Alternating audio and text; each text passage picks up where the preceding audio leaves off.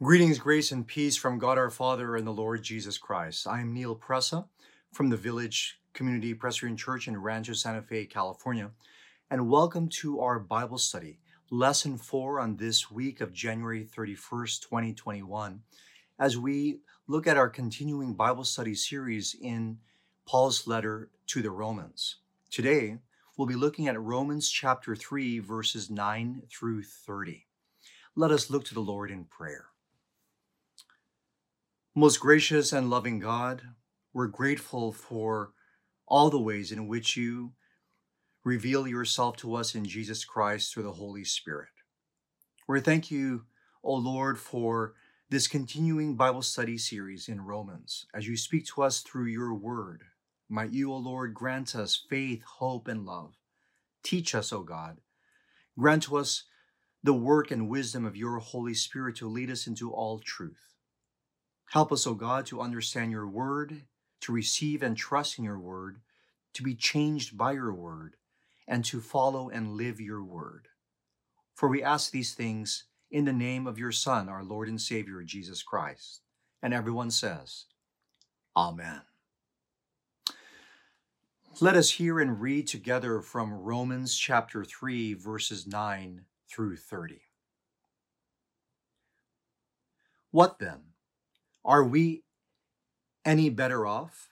No, not at all. For we have already charged that all, both Jews and Gentiles, are under the power of sin, as it is written. There is no one who is righteous, not even one. There is no one who has understanding. There is no one who seeks God. All have turned aside. Together they have become worthless. There is no one who shows kindness. There is not even one. Their throats are open graves. They use their tongues to deceive. The venom of vipers is under their lips. Their mouths are full of cursing and bitterness. Their feet are swift to shed blood. Ruin and misery are in their paths, and the way of peace they have not known. There is no fear of God before their eyes. Now we know that whatever the law says, it speaks to those who are under the law, so that every mouth may be silenced, and the whole world may be held accountable to God. For no human being will be justified in his sight by deeds prescribed by the law, for through the law comes the knowledge of sin. But now, apart from law, the righteousness of God has been disclosed and is attested by the law and the prophets, the righteousness of God through faith in Jesus Christ for all who believe. For there is no distinction, since all have sinned and fall short of the glory of God. They are now justified by his grace as a gift through the redemption that is in Christ Jesus, whom God put forward as a sacrifice of atonement by his blood, effective through faith. He did this to show his righteousness because in his divine forbearance he had passed over the sins previously committed. It was to prove at the present time that he himself is righteous and that he justifies the one who has faith in Jesus. Then what becomes of boasting? It is excluded. By what law? By that of works? No, but by the law of faith. For we hold that a person is justified by faith apart from works prescribed by the law. Or is God the God of Jews only? Is he not the God of Gentiles also? Yes, of Gentiles also, since God is one, and he will justify the circumcised on the ground of faith and the uncircumcised through that same faith. Friends, this is the word of God for the people of God, holy wisdom, holy words. And everyone says, Thanks be to God. These past four weeks, we've been looking at the Apostle Paul's letter to the church at Rome. The entire letter to the church at Rome is about God, it's about Jesus Christ. It's about God's people. It's about God's intention for all humanity, for all humanity, for the entire world, Jews and Gentiles. It is a letter just similar to other of Paul's letters of his concern to number one, to speak about the power of God unto salvation in Jesus Christ, to proclaim that Christ crucified and Christ resurrected is our salvation, Jews and Gentiles, and for the entire world. Number two, to really impress upon his readers and hearers that all of us have sinned, Jews and Gentiles, all of us have sinned and fallen short of the glory of God, as we'll see later. Number three, that because of God's great salvation and revelation and redemption and reconciliation in Jesus Christ, we therefore ought to respond with love, with thanksgiving, with humility, with confidence. And number four, his other prevalent concern in Romans and in other of his letters is the relationship of Jews and Gentiles. As the early church in the, in the first century, after Jesus' ascension, as the apostles who were proclaiming the gospel in Jerusalem, Judea, Samaria, and the uttermost parts of the world, the Christian church, which was quite young at that time, was trying to understand what is the relationship of Jews and Gentiles in terms of the covenant.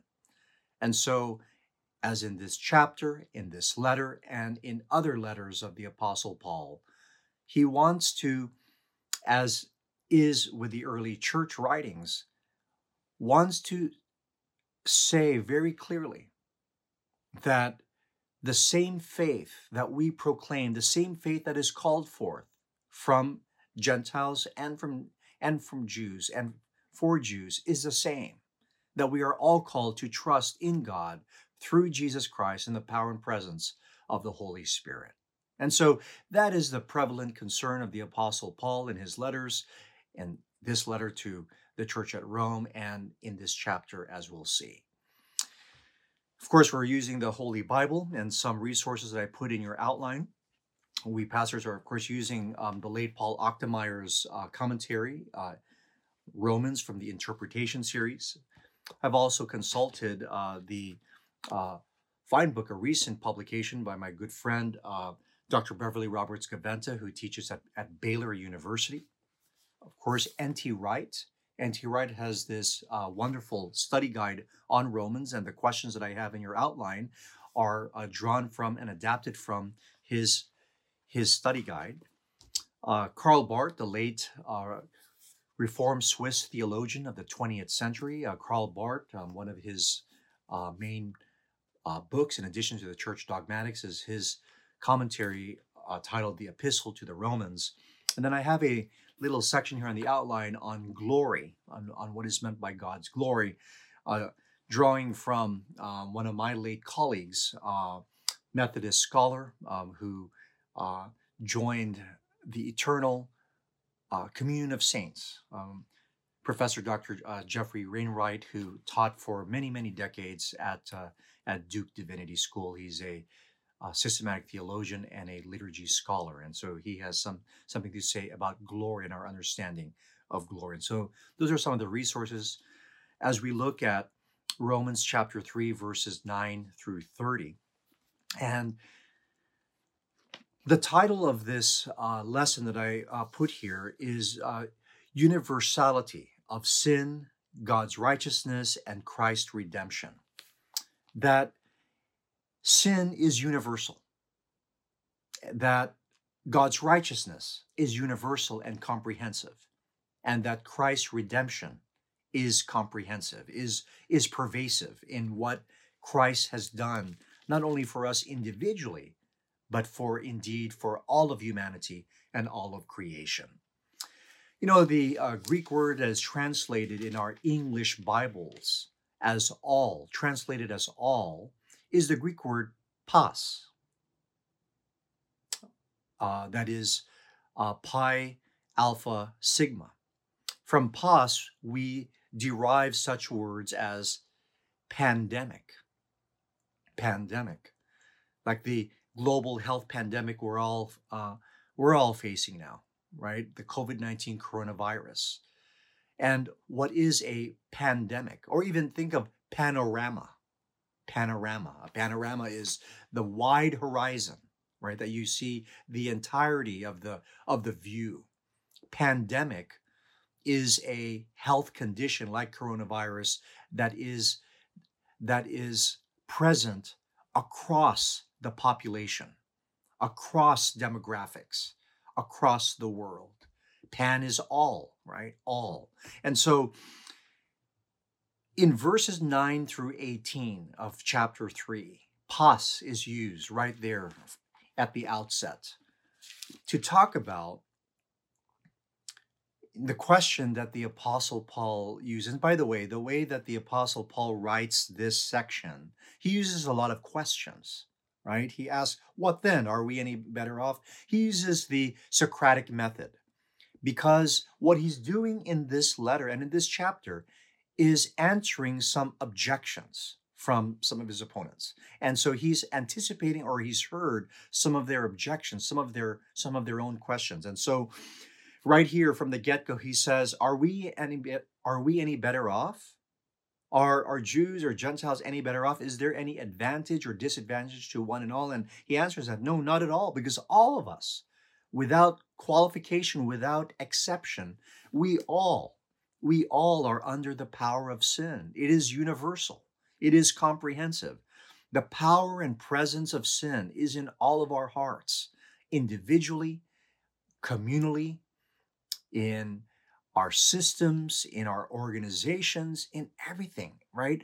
That it is so universal and comprehensive. And so he then goes on to quote from Psalm 53, verses 1 through 3, and Psalm uh, chapter 14, verses 1 through 3. And so verses uh, 11 through 18 describes that as the psalmist reflects upon what is the position of those uh, who don't listen to God or who don't want to understand God or who think that they're that the words that they speak from their lips and on their tongue are their own and that our lives are prone to deception to envy to pride he describes there in verse 15 that our feet are swift to shed blood we're, we're prone to violence there is no fear of God before their eyes. Who is he describing?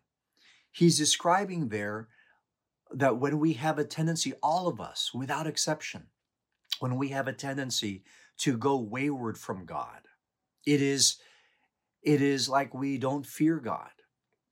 And even though that we may not be um, confess atheists, is there such a thing as functional atheists that we function we we live lives as if as if there was no god as if you know we claim that we have our rights to say what we want to say and do what we want to do and that was the um, the way that is expressed here in the psalms um, that and i invite you to read psalm 14 and psalm 53 that type of life is called foolish. The fool says that in their hearts and on their lips.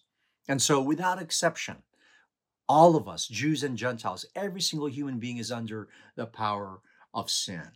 And so he says there in verse 19, now we know that whatever the law says, it speaks to those who are under the law, so that every mouth may be silenced and the whole world may be held accountable to God. All of us are, are accountable to God. All of us belong to our Creator and Maker and we have to um, we are responsible for our actions we are responsible for our lives we are under um, the law of god because god desires um, us to live um, to live according to his commandments his desire for us and so on and so forth john calvin a great 16th century uh, theologian uh, described that there are three uses of the law three dimensions of the law number one the law is a mirror. Uh, the law is a mirror as it as it reflects to us what God, um, who God is. It's a mirror of God. Uh, that the law reflects the righteousness of God, reflects the goodness of God, God's desires. Number two, Calvin said, the law restrains us from evil. The law is intended to restrain our conduct, our, our behavior. And number three, the law is intended to guide believers, to, to, to guide followers of God in the way that we ought to live. Honor your father and mother, do not lie, do not steal, uh, do not murder, etc., etc.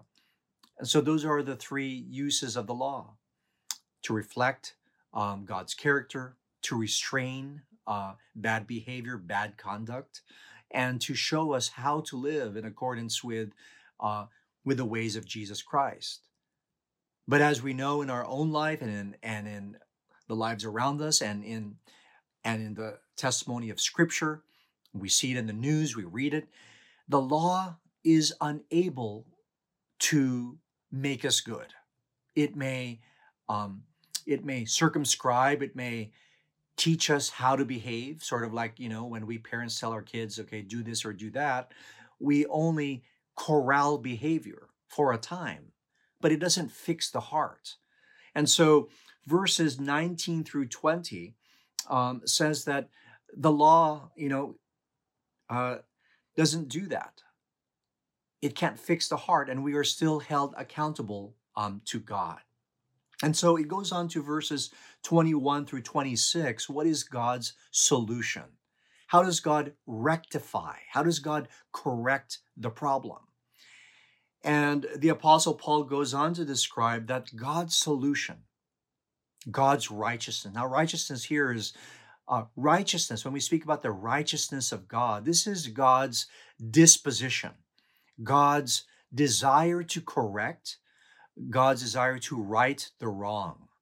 R I G H T, to right the wrong, to make the relationship of humanity and God right. Right? So when we speak about the righteousness, uh, God is righteous because God desires in himself, by his wisdom, by his love, by his character, to right the relationship, to reconcile the relationship. So when we say that someone is righteous, a righteous person, it's someone who wants to be in a positive relationship with God. Therefore, an unrighteous person is one who doesn't, who wants to be separated from God, who wants to do it their own way, right? So, uh, so to use the term righteous is to say that we want to be in a positive relationship with God. Well, God is righteous because God desires uh, to be in a relationship with us and desires us to be in a relationship with God, to enjoy God forever. And the act of making things right is called to be justified. To be justified. God is making us right, making us right um, by, uh, by correcting what went wrong. And the solution? God's Son, Jesus Christ. And so that's what the Apostle Paul talks about in verses 21 through 26 that Jesus Christ, who is part of the law but is above the law, all right, Jesus Christ is both. He is through whom uh, God spoke the word. Uh, Jesus Christ is the lawgiver himself, but he himself also interprets the law. He himself is the one who fulfills the law. So he's both apart from the law, he is subjected to the law. He does follow the law. Remember, he, he said that I came not to abolish the law, but to fulfill it. He said that in the Gospels. But he himself is attested by the law. The prophets and the law, the word of God, attested to Jesus Christ. Um, and so Jesus Christ is himself the righteousness of God, as he says there in verse 22. And that that solution, God's solution, Jesus Christ, um, is apprehended through faith. Faith means to trust, right? To trust in God, to trust in in God's desire, to trust in God's solution, to trust in Jesus Christ. And note there in verse 23, continuing this notion of the universality of sin, all have sinned and fall short of the glory of God. All, Jews and Gentiles, all of humanity, we have fallen short of the glory of God. Now, glory, Professor Wainwright talks about glory um, in his in his book in a section there, and glory has to do with worship. Glory is about the presence of God on earth and in creation, And for us and as us believers, the glory of God is the character of God. The character of God being reflected as we are made more and more in the likeness of God. The character of God shining forth as we are conformed more and more as we mature in the Word of God, as we mature in our relationship with God. And so, verse 23 says, We have fallen short of God's character. We have fallen short of God's reputation. God's reputation, God's name, all in creation. We have fallen short of that. Why? Because of sin. And so, glory being connected to worship, right? God's worship, the worship of God. Notice there in verse 24 through 26 uses worship language. God has presented, God has given us a gift, God has offered a gift. We offer a gift to God of faith. God has offered his son Jesus Christ. Verses 24 through 26. There's some Old Testament language there atonement. God, in Jesus Christ, God offers his son Jesus Christ as the atoning bloody sacrifice. Atonement, remember the Feast of the Atonement? It's in order to take care of the sins of the community. Uh, atonement is at one ment. God is in solidarity with us. Jesus Christ is offered as a sacrifice of atonement by his blood, effective through faith. That's worship language. Jesus is being offered to us and for us. And it says there at the end of verse 25, he had passed over the sins previously committed. Jesus Christ, his blood, his sacrifice, his death, his life, his death, resurrection, uh, is that solution, is that worshipful act. And it says here in verse 26 it was to prove at the present time that he himself is righteous and that he justifies the one who, who has faith in Jesus. He, he makes right. And what makes it effective?